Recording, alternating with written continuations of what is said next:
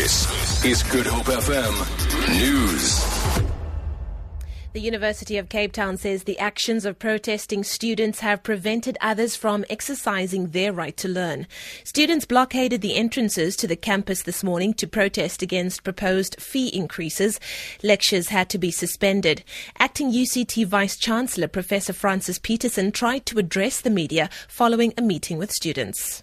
So it's important to hear what they what they wanted to say in terms of their demands. I've heard that they uh, are, are, driving the whole issue of insourcing versus outsourcing. Uh, so that is the one aspect, and they also have concern about the. Fi- the Deputy Vice Chancellor has nothing to say to the media without speaking to students. Higher Education and Training Minister Blade Nzimande to meet with vice chancellors from various institutions to tackle the issue of fee hikes. It comes after countrywide protests at institutions of higher learning over fee increases. He will also be meeting with university council chairs, students and workers. At a media briefing in Pretoria this afternoon, the minister appealed to students to give efforts aimed at resolving their grievances a chance. A Cape Town gangster wants the Constitutional Court to overturn his murder conviction, saying it was a case of mistaken identity.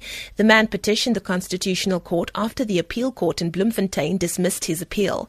He says the case raises a novel point of law and that unless the courts treat visual identification evidence with caution, serious miscarriages of justice can occur. Candice Nolan has the details. Five years ago, four suspects fired shots on a gangster and his girlfriend who were relaxing inside their shack in Mitchell's Plain. The woman died, but the boyfriend survived. He identified Marika Arendse, a member of a rival gang, as one of the shooters. Shortly after the shooting, two off duty police officers spotted men jumping over a wall near the scene of the crime. Nine months later, one of the officers identified Arendse as the one who jumped over the wall with the gun. Arendse says this was not enough to dispel reasonable doubt. The court has yet to indicate what it will do with the application. National Editor Forum chairperson Moshoeshoe Monare says the media has forgotten the ordinary people. He says in order for patriotic reporting to take place, media practitioners need to go back to the basics. Monare was speaking at the 5th Percy Qoboza Memorial Lecture in Pretoria. On this day, 38 years ago, the previous government arrested Qoboza, who was the editor of the World and Weekend World, and shut down three news publications. We must not go to Winterveldt, Alexander, Diepsloot, and Marikana only when there are crises and protests or crimes.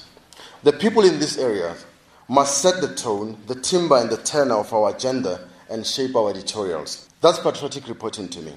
If we manage to do that, the people from these areas will be in the forefront of protest against media uh, um, appeals tribunal, secrecy bill, and other undesirable legislation.